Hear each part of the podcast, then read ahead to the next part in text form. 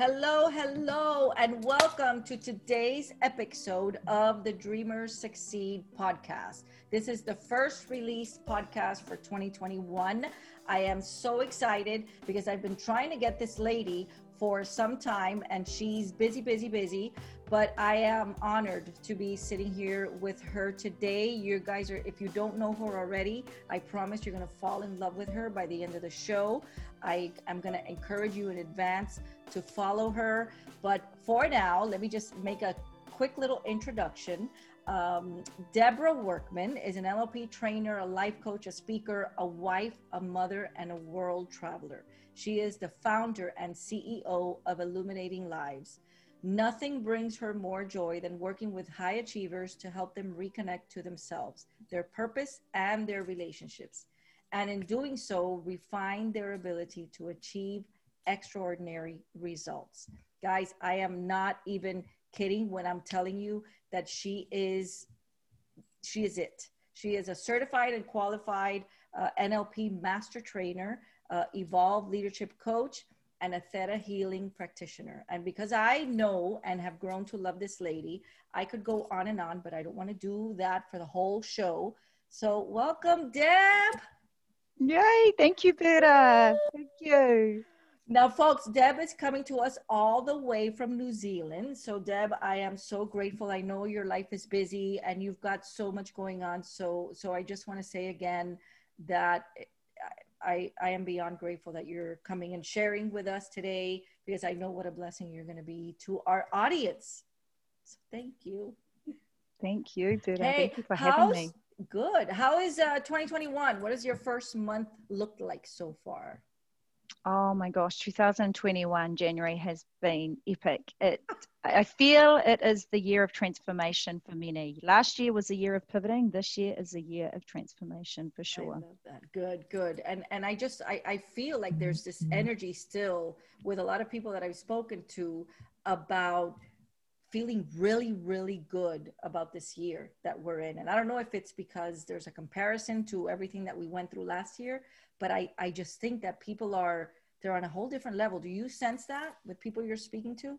Agree. I agree. I think people are hungry for it.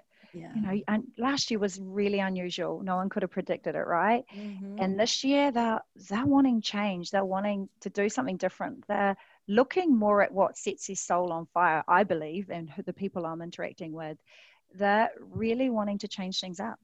I love it. And and Deb, I know that you have a rare front row seat to the journey as I do of these amazing transformations and these breakthroughs. Can you share a little bit about because I'm always curious, what made you get into coaching? Great question what made me get into coaching? Oh, that's that's quite a deep question because I don't think there was ever a time where I could flick a switch and go, "That's it, I want to be a coach." I think it was coaching was coaching kind of found me, mm. and I had to I had to kind of nestle in and get used to the idea that I could possibly help people in the form of being a coach. And I do think from having a coach myself, it inspired me more to follow that path where someone shined the light on me and helped me see my own greatness. And now I have the privilege of doing it with others and, and helping them get to where it is they want to be in life. Mm, I love that. And I know that you not only took your coaching very seriously and, and you wanted to become certified and, and, and really speak from a place of standing for your clients, but you are also an NLP certified practitioner and master trainer. Can you share a little bit? I think we we hear those initials a lot, but a lot of people don't really understand what NLP is. How would you mm-hmm. define it? I'll give you my explanation of NLP. It's very much layman terms, and um, anyone can Google what NLP is. And the short version, it's neuro linguistic programming. And what that means to me is I help people have the thoughts and feelings that they want to have in life and ditch the ones they don't the ones that don't serve their highest health and good, the thoughts that keep them small, the thoughts that keep them stuck, the thoughts that keep them in a place of uh, severe negativity and self-criticalness, the thoughts that don't don't inspire anyone put it that way. So we we all have a little voice in our head some louder than others. And I know from my own personal experience, I had no clue my little voice in my head was responsible for what was showing up or not showing up in my life.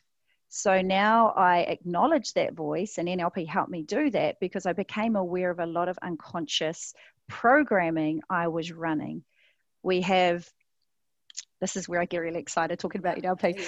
We have this amazing mind upstairs. And I know as a human being, we think we're aware of what's going on up there when the truth is we're only aware of around 5% of our mind and what's what's motivating us in life and what we want to achieve. 95% of our mind is our unconscious or also known as our subconscious mind that is very dormant. It's pretty sleepy up there and it's still dictating what we do in life. We're just not aware of it consciously and this is the mm. programming pay, pay, uh, piece of nlp this is the programming piece of nlp where we have programs for everything we do in life we have a strategy for everything we do in life. And what I mean by that, my strategy to love is different to yours, Berta. On the flip of that, my strategy to not like or even hate is different to yours. My strategy of um, being motivated versus procrastination is different. So when I was able to unpack and see what was not working for me and interrupt that pattern, interrupt that process that was unconsciously within, within me, I was able to make changes in my life and start focusing more of what I want rather than running away from everything I don't want in life. Mm, wow, that's huge. I, I, I, I, I know my husband probably will not listen to anything, but if he hears when he hears this, he'll say, "Yeah, she really does. Her her love thing is very different than than anyone else's." I'm pretty sure because he's just mean that way. But Deb, let me ask you a question because what you what you said was so interesting. What what age were because I'm I'm thinking as you're talking about that programming, you know, those layers, and I'm just thinking of of how far back you mm-hmm. sometimes have to go with, you know, maybe finding if, if that's what you do and you can correct me if i'm wrong of finding where that that programming was was set. You know what what they got in there. How far back or how much attention should we be paying maybe to our little ones in in maybe i don't want to say not controlling but planting certain seeds in them? Great question but a great question through the hundreds of clients I've coached, both men, women, and some uh, young children. By the way, coaching um, with NLP tools that I use predominantly is from the age of three upwards. So wow. I believe there's no child too young that won't benefit from being taught how to think differently, how to think more towards what will benefit them in life. So, to answer your question, typically the age where most of these beliefs this programming is formed and created is between the age of zero and seven. And Morris Massey wrote this book called The People Puzzle, where he highlights this and he labels this as the imprint period.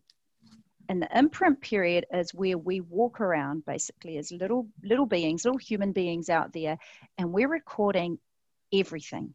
And I mean everything we see, everything we hear, everything we feel, everything we taste everything we smell, our five senses plus our self talk is open. It's basically the mind. Our mind has got a, a trap door and it's wide open, and everything we take on, we digest ourselves and we give meaning to. So siblings could have very different programming and belief as each other's because one sibling might mean a, a dad saying this means that I'm not good enough and then the same dad saying it to a sibling means the sibling just decided not to take that belief on mm-hmm. so it's very unique in what the child takes on as a positive and a negative belief of their own and what they make it mean about themselves and how they carry it with them from childhood all the way to adulthood in the book I just quoted earlier, People Puzzle, Morris Massey, Massey quotes this saying, and it really hit home with me when I was learning all about how our mind is so powerful and connected to our body and what we create in life. And what he quoted is, "Who we, who we were when we were." Ch- now I'll say that again. Sorry, who we were when we were young is who we are today. And I'll say that again. Who we are when we were young is who we who we were when we were young is who mm. we are today. Wow.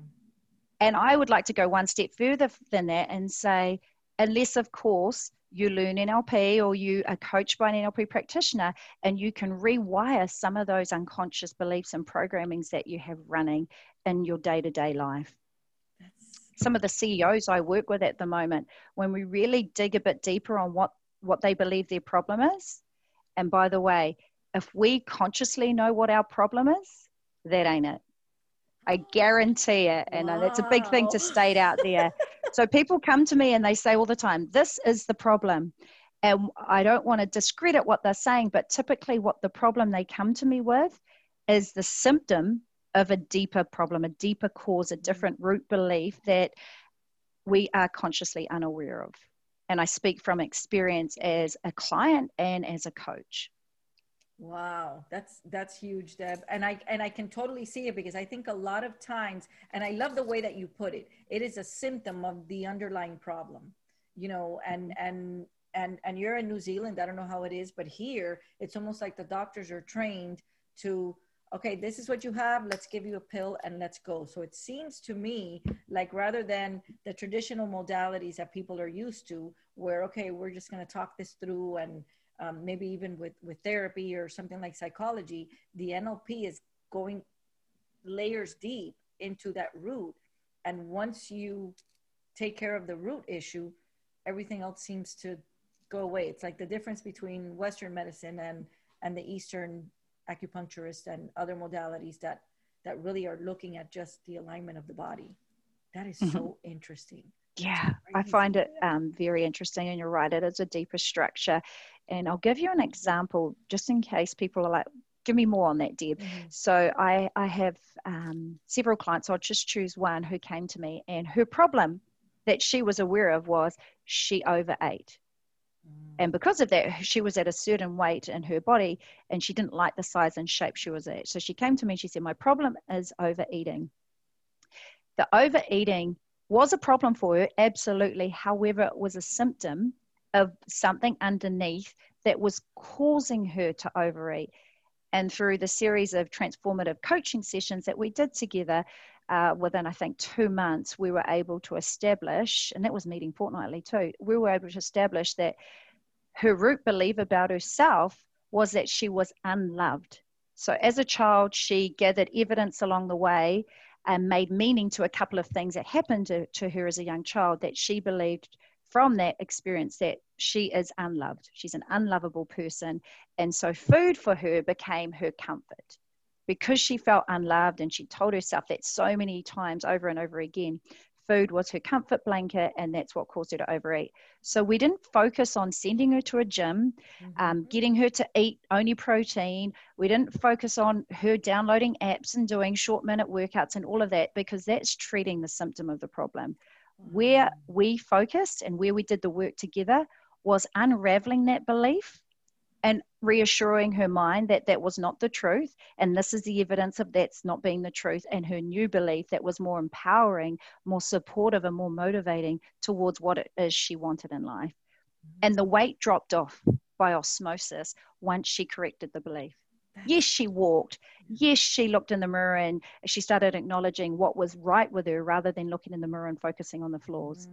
However, pulling that belief allowed something else to blossom. Like the weeds didn't continue to grow because we got to the source of the weeds in the mm. garden. Wow. And she had no clue that a belief was sort of driving her bus to overeat. And so that was really profound to witness her transformation. Wow. Thank you for sharing that example, Deb. And you know what's crazy that what you just described, even when you said you you you you used the word relief, I think you meant to say belief, but it really was relief because it's like this it, it's not my fault that I'm have all this weight and that I'm overeating now there's something I can do about it. Diets don't work. You wonder why diets don't work and exercise doesn't work and all these things that you've tried and all this money that you've spent. And then you start feeling that failure, mm. you know, in your mind. Whereas this is almost like, oh, it, this, it's mine, but I couldn't have done anything different that would have worked if I don't fix this problem. So it really is almost a relief in knowing oh my goodness thank you for for finding what's really wrong totally and and by the way the clients the, the people i work with they find what it is I, I don't go and uh, what's the word install these beliefs on them through a series of questions and the questions that get you to think differently that mm-hmm. we don't focus too much in nlp on why we focus on more how people run the problems how people run the strategy or the programming for doing what it is they don't want to do in life and because when we can learn how they do it we can unlearn it and learn new strategies and new um, new uh, tools. I've forgot my word. Sorry. yeah. Yeah, new yeah. strategies and just a new programming that mm-hmm. serves them. That's beautiful. And and Deb, what's interesting is, and you you talked about, and I know that you're a master certified trainer uh, in NLP. How, what does that do to a coach who's who's a coach, maybe certified or not certified, because you don't have to be to have that layer of training where it's almost like you're going straight to the root of the cause? Wow, the coaches that I've had in my NLP trainings and some of the coaches I've taken on as clients, they're curious about changing up what they're doing because my belief is anyone can have a personal breakthrough in three months of my time. I do do longer ones for my leadership clients who are working towards um, some big goals out there. But within three months, people can create permanent change that lasts. Mm-hmm. And these coaches that are coming to me to learn NLP want to offer that to their clients. They don't want their clients dependent on them, whether um, with them for life and talking right. about the same thing over and over again.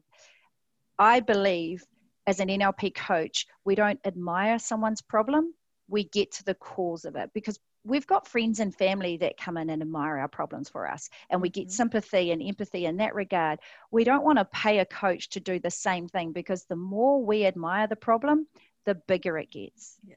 the bigger it grows and we feel awful when you're the person talking about your problem and people agreeing with you, you don't walk away going, oh, wow, I feel better. You walk away going, see, it really is a problem right. because other people are agreeing with me. And, and so, yeah, yeah the, the, the, the process with NLP is basically we, we, the client and the coach, we go back to what it is, perhaps in their past, and I call that maybe past hurts or unresolved anger or sadness or resentment, mm-hmm the list could go on for every single person. It's very unique and very different. And we go back to those events. We don't drop clients into the memory so they re-traumatize. We keep the, we keep I keep my clients very safe and they feel like it's in a trusted environment. And we release the emotion that may be trapped there. We release the mm. unresolved sadness. We release the unresolved anger so that when they come forward to living back in the now moment, they can have experiences in life that don't have a built up bucket of anger there or bag of anger. So, another respect, like if someone was to poke the person, they don't explode because we've we've actually allowed all the unresolved built up anger to be released. So when something else happens to them in life, they don't nearly react to the same degree they would a month ago or two months ago. Mm, which affects everything then, in their lives, right? It certainly does Berta you're so right. And then when they find those those emotions those big ones especially have been resolved they get the learnings and those learnings become resources for them now. And it allows them to start creating a future that they want without fearing what happened to them in the past because they're not being pulled in two directions some people are, are living in the future right now because they're running away from their past hurts they're running away from having no money as a child. They're running away from seeing abuse in, in their own parents' uh, relationship. And they're focusing so much on the future and what they want, they're missing the moment of experiencing pleasure in the now. Mm. And I'm seeing it really big with women. They're just wow. finding it really uh, uneasy to be present and have peace and purpose and, and pleasure in the now. And they're missing out on some miracles that are happening every day because they're too busy either in their future self or you know running away from their past self and this is why I feel NLP is really profound for not only myself as a client, but myself as a coach, where we allow people um, the ability to release what doesn't serve their highest health and good and experience the moment in life without constantly being triggered without constantly um, fearing the future or feeling anxious about what's coming. They can just be with what is and there's some power and some depth in that where you can just be with what is and not be affected by other people's opinions, other people's judgments, or your own judgments of yourself. You can actually um, be more aware. Mm-hmm. And that's been key for me, the awareness. Yeah. And, and Deb, I love what you said. And because I have the honor of knowing you and, and knowing a bit of your history, I'm sort of at an advantage from from between myself and my listeners. But I know that everything that you do, you do with so much heart. You bring so much beautiful energy into the equation that it's almost like you are embracing the that that part of them that is longing to be healed and and it's almost like like you can see it i mean we've had beautiful conversations and mm-hmm. i've been mm-hmm. blessed by everyone but it's almost like you you can you can almost see it right away and you really want it for them you really want that success and i love something two things that you mentioned uh, one was that that process of really getting them to the healing you know you're not going to give mm-hmm. them a pill that they're going to have to be on forever um, in the way of coaching and and you and i have had this conversation that there are coaches that just want to have people on the teat you know forever.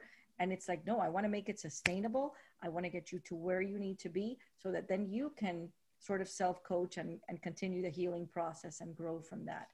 But but another interesting thing that you mentioned deb was your work in the leadership space. And i know you work with corporations and CEOs and, and high level uh, C suite, um, you know, professionals.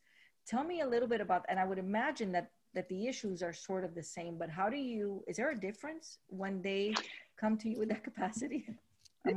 I, I laugh and I smile with that question because initially um, there is this I'll use the word belief, we're using it a lot, the belief out there that personal coaching and leadership coaching are very different. And there's some truth in that. However, there's also a big element in who the leader is, is the person, and who the person is, is the leader. We don't leave who we are when we walk into the office and, and start our role as a leader. So I've had clients in the past come to me going, Oh, Deb, let's work on my leadership. I just don't want to talk about my personal. And then, you know, I respect where they're at and what their wishes are. However, it soon comes back to who they are as a person and what may have happened to them, what is causing the problem they're having in life right now. And they they realize that themselves. It's not by me pressuring the issue. They just come to their own awareness that who they are is who they are in all contexts of life. Unless they're this skillful person that can change up who they are and wear many masks really well, then it's different. However, most of the time, um, it always comes back to what's going on for that person on the inside that's projecting out to what they see on the outside. And there's this illusion out there.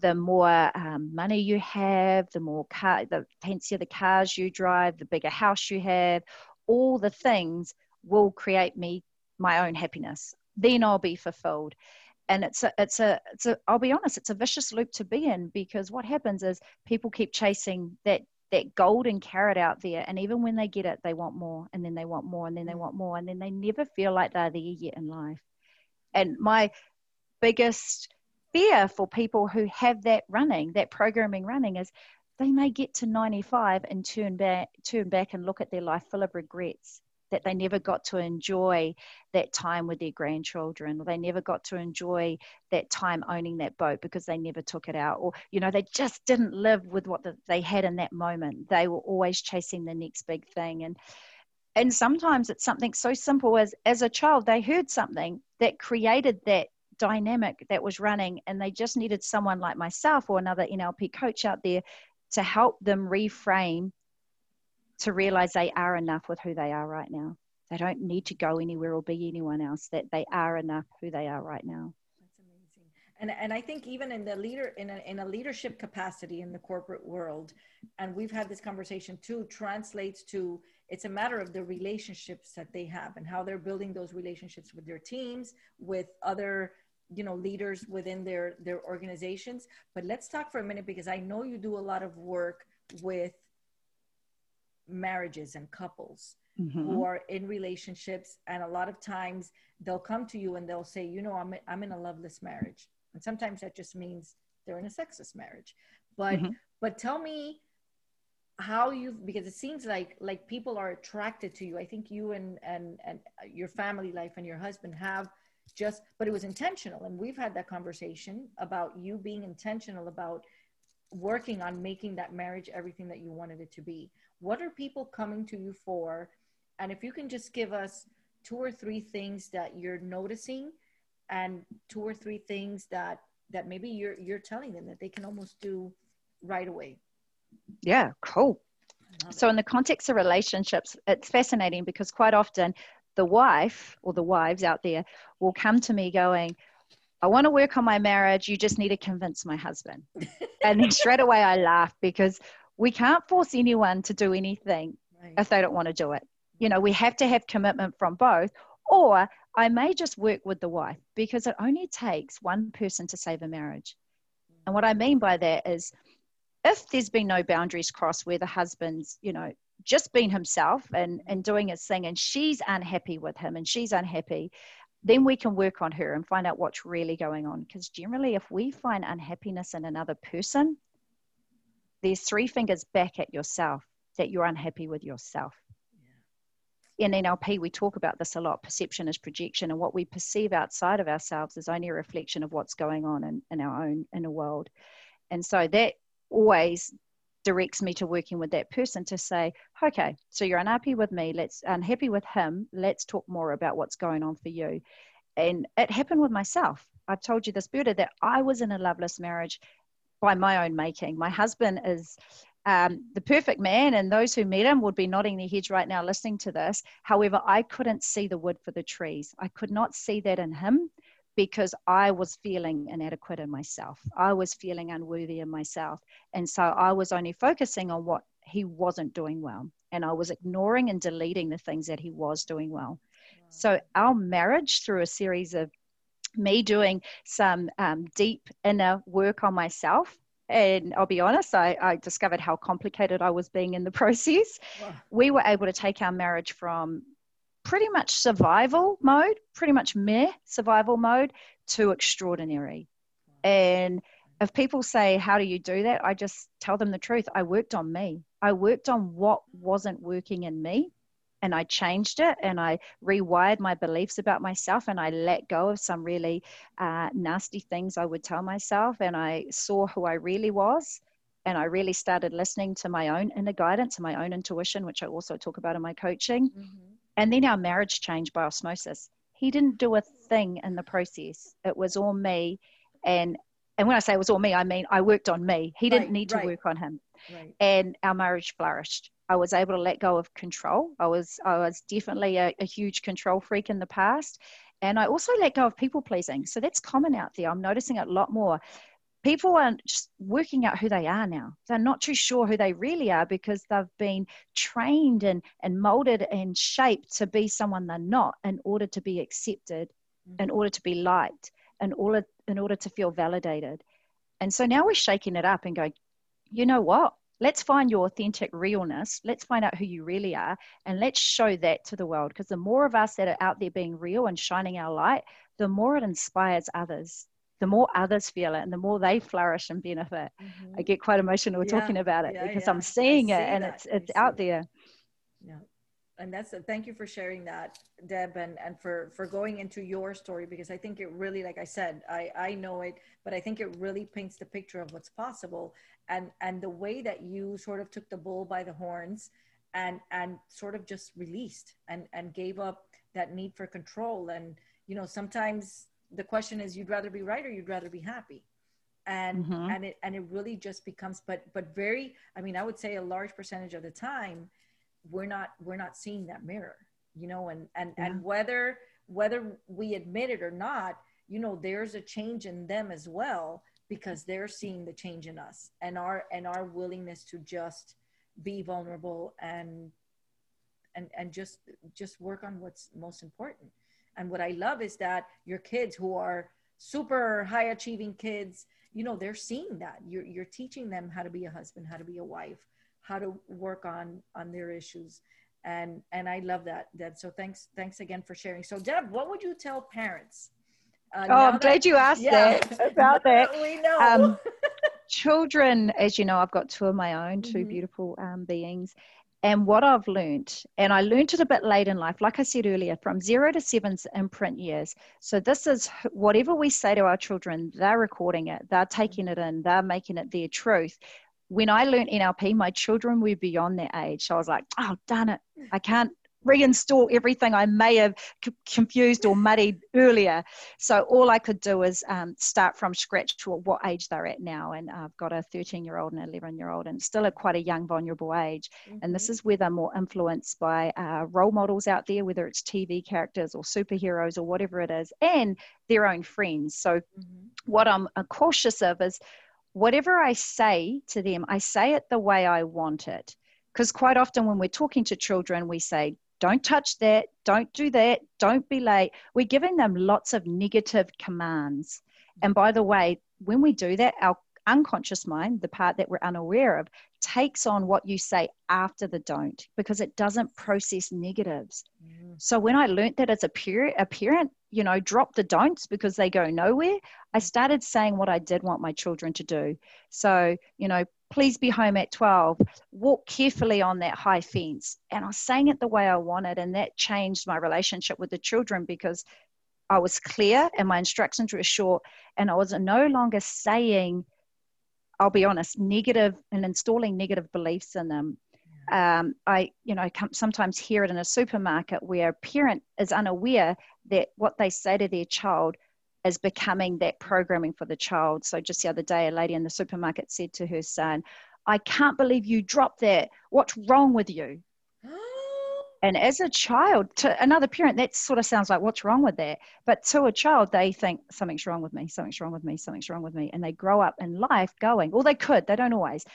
I'm, you know, I'm not good enough. There's something wrong with me. There's something wrong with me. My mum always told me, what's wrong with you? What's wrong with you? So there must be something wrong with me because my mum is my primary role model and it gets worse you know sometimes a child may be called an idiot in the heat of a moment by a super angry parent or you know a teacher may something say something like you know you're not smart enough mm-hmm. that child grows up with that belief and then they they do everything possible to bury it so they may overcompensate and become extremely studious at the cost of not having any downtime or balance or boundaries in their life so what we say from that age to say, I'd say zero to 21, even I'd capture wow, the 21ness right. in it, right. is so important because what they hear from us as parents is so instrumental that they want to believe us because we brought them into this world. Mm. We've nurtured wow. them, we've cared for them.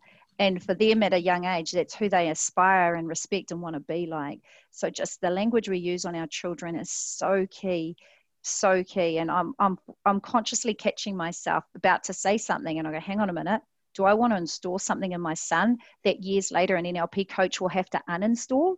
No, I don't want to do that. Yes, yes. So I, um, I encourage my, my clients and my students, um, part of the process of them wanting NLP is how to parent in a way that's not going to cause any um, not even trauma, uh, how to uh, want them to parent in a way that's going to create the most positive impact on their children so they can believe in anything is possible.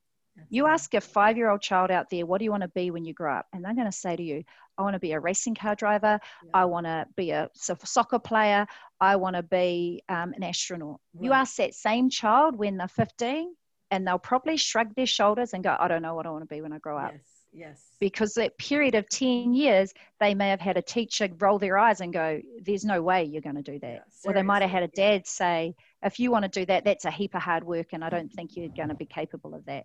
So, you know what I mean? I don't want to squash our children's dreams because that's our generation, that's our, that's our future. And the more inspired they grow up to be, the more they inspire others and see that everyone can be a success in life. I love that. And to, to me that's pos- that's that's the there's power right there where yeah. everything we hold in our mind can only be projected on someone else. So why not hold some positive stuff up there? Why not hold that everyone can be magnificent and great in what they do? And any other behavior they do that's not so great we can address that. We can manage that but we don't need to label that person as that behavior yeah. because the labels aren't helping them. No no, I. it's coming from a place of judgment, and we don't need any more judgment no, in this world. No, there's plenty of it to go around. And Deb, I what I love is that I think positive or negative, a lot of times our our children and, and ourselves even as adults we're, we're constantly trying to to prove our parents right right and i see that a lot yeah that that validation of well if you think i'm stupid then i must be stupid so i'm going to live up. And i and i go back to that and i think we've had this conversation about um, thomas edison and that that letter that you know they sent him home from school and they said give this letter to your mom. And and he couldn't read it and the mom reads it and she starts crying and he says what does it say? And i think he's like 11 or 12 years old. And it says it says that you are a genius and you are too smart for the teacher to teach you and that i have to teach you at home and so he grew up to be this this genius and and an inventor and you know what the story that we know. And years later when his mom passed you know he was going through her things and he found the letter. And when he read it it actually said you know your your son is disabled learning disabled and we can no longer handle him in school. So you better teach him yourself. And he said you know he took a learning disabled which would have been his label forever child and turned him into a genius. And it's it's the power of the words that we have. And i think a lot of times in our haste and in our in our worry and in our stress and in everything we're just not aware. We're, we're not mm-hmm. aware you know of of the, the power of of the words. But i love the way that you put it deb. And thank you for for sharing that because i know that that's that's something that you're very passionate about and, oh you're welcome yeah. and you're right the words are key as well as i just want to also um, remind everyone yes, focusing on what we say. However, how we say it's equally important. So the tone we use when we're communicating and our our physiological actions yeah. you know like standing over a child with a tone like you can do this yes. is not you know received as a positive the words you can do this sound very positive but if your tone and your actions are negative yeah. the child's going to pick up those more than whatever mm-hmm. you say yes. so words your tone how you portray it, how you deliver it, it's all connected and it's all um, it's all important to be aware of. And you know, initially it took a while for me to realize how I had to maybe unlearn some things I had learned in life. Mm-hmm. The more I do it, though, the more consciously competent I become at it. And right. I'm so aware now. It's almost like I have a microphone out now, and I, right. I can hear a belief being formed by mm-hmm. someone passing by, and I would just want to run back and go, Did you know? However, I have to respect that people are on their journey and they only know what they know. Exactly. Yeah. Everybody's just operating from from the tools that they have and you know, totally as, as and doing evolve, the best they can exactly and as we evolve there there are more tools and there are more modalities and and more learning that we can have to to help us become better. But it's it's it's what you said and what you talked about before even with your marriage. It's having that intention and and and being deliberate about what you want it to look like. So again that that you are right on target and i love that you shared that.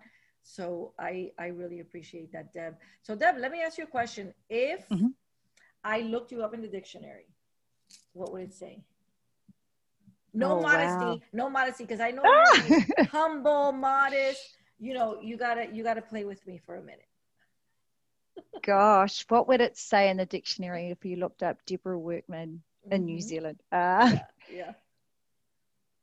I believe and i i trust no i'm just going to say it i believe it would say she who embodies and walks her talk with a true purpose and vision to illuminate the planet one belief at a time. I feel like there's more, but I feel like I'm still evolving in who I am. So I'm going to leave that with a dot, dot, dot.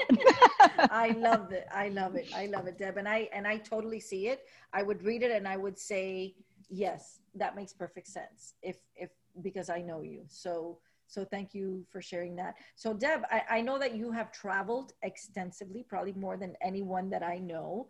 Do you have, and I'm, this is going to be a two-sided question. Do you mm-hmm. have a, and I know this is hard because every time people ask me, I'm like, seriously, um, do you have a favorite place that you've visited?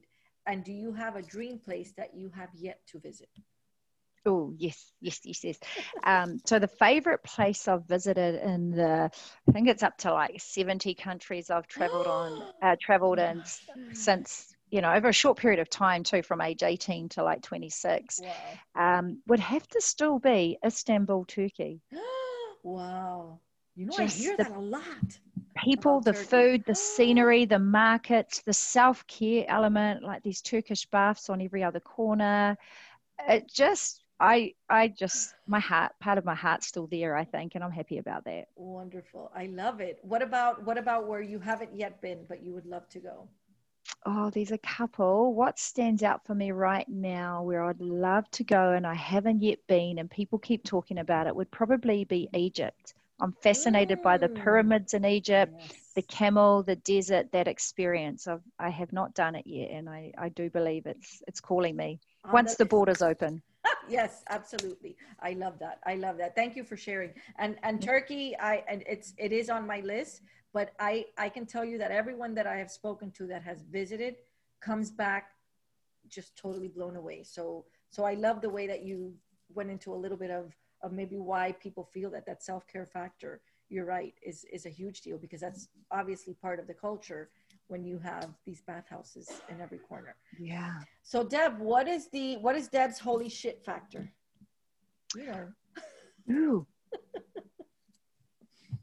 give me an example Berta of yours okay so so when somebody when somebody talks about deb and and something that you do or how you're you're so passionate about bringing out the best in people or places that you've been or things that you've done or things that you aspire to do and how what that's going to look like that they'll say they'll they'll be having a conversation with you and they'll say holy shit that's that's what i mean oh gosh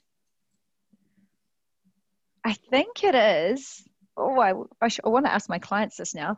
I think my holy shit factor, and I've been told this a couple of times, is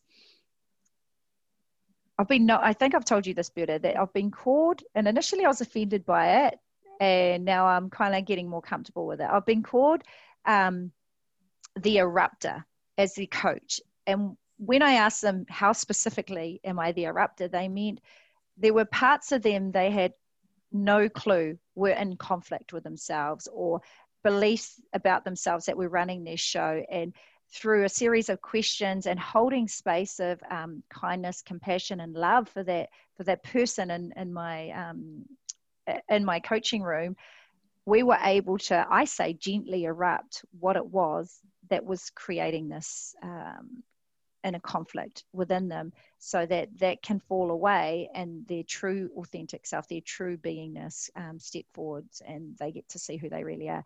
So i feel like i i am the one that will um, shake things up in a gentle and kind way mm-hmm. um, delivered with grace. Mm-hmm. however i do it for the person's highest health and good and it's with their permission and they do all the work. I just hold space for them to see how magnificent they are until they see it themselves. Yeah I, I love and, and it makes perfect sense and I know we have had this conversation but it does and I and I think you're so committed to that to that breakthrough for them and that that illumination for them that you yes gentle and loving and embracing their souls and their hearts but at the same time unapologetic about you know the cat being the catalyst for that eruption and making sure that you are uh, lovingly fierce in the conversations and in bringing out the best in them because nobody's doing that for a lot of you know a lot of people will tell me you know nobody talks to me like this. And and you know i'm i'm i'm a little more um maybe i don't know if abrasive is the right word in their face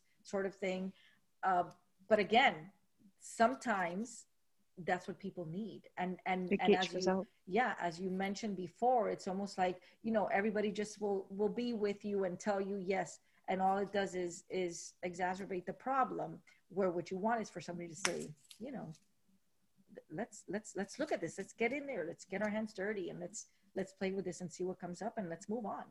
So yeah. i love that. Makes total totally perfect sense deb. I'm yeah. so so grateful to you for making the time. And i know it's a it's a busy time but can you tell our audience how to find you what you have coming up what's the best way to get a hold of you would be Yes, absolutely. So my website is deborahworkman.com and that's D-E-B-O-R-A-H dot workman.com. And I have a training coming up actually in NLP at the end of this month and another one in March. Nice. So if you're interested in knowing more about that, it'll be on my website. I have my coaching page, my speaking page on there as well. And I'm also on Facebook.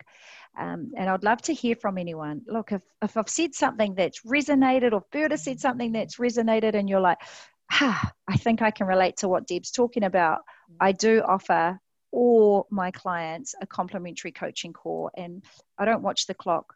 I'm here to help people get results in life. So if we're on the phone for an hour, if we're on the phone for two hours, I don't mind as long as a person's got time and space in their diary to, you know, talk to someone and, and experience what coaching is because it is a powerful experience, but it's a do with process. It's not a do to process. Mm-hmm. So anyone wanting change and wanting to make this year a, tra- a year of transformation for themselves, please, please um, do reach out and find me on my website. Yes, absolutely. And I'll share the call letters when I when I post the podcast. But Deb, guys, seriously, I mean, when you talk about uh, generosity and heart and and and an ability to just see that brilliance and that masterpiece that is in all of us way way before we see it in ourselves.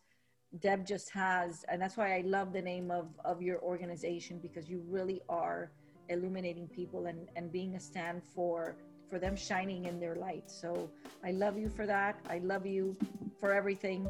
And and and again deb i'm so grateful that you came. Guys see see what i mean? Now you understand what i was talking about But okay, folks. Thank you, Deb, thank you again. Guys, um, go out there and do good and be great and go play outside. Bye, Deb. Bye, Berta. Thank you so much.